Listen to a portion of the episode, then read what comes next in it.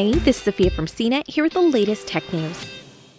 Google Maps will get several new features in the coming months to help you better plan trips during the pandemic and avoid heavily trafficked roads and areas, regardless of where you're driving, walking, or taking another form of transportation, executives announced during the Google I/O Developers Conference keynote on Tuesday.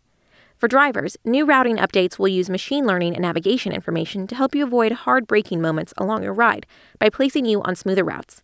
Meanwhile, walkers will find more detailed street maps showing road widths to scale, along with sidewalks, crosswalks, urban trails, and pedestrian islands to give you a better understanding of an area and whether or not it's wheelchair or stroller accessible. These more detailed street maps will launch on Android and iOS in 50 more cities by the end of 2021. Enhancements to Maps Live View will let you access it instantly, directly from the map. You'll also be able to see street signs and where you're located in relation to places like your home, work, or hotel.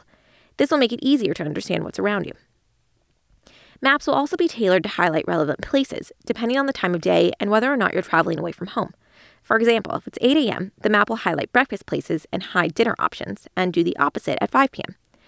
While you can already see how busy a given store or restaurant is on maps, a new update will help you see the same for larger areas like streets and neighborhoods.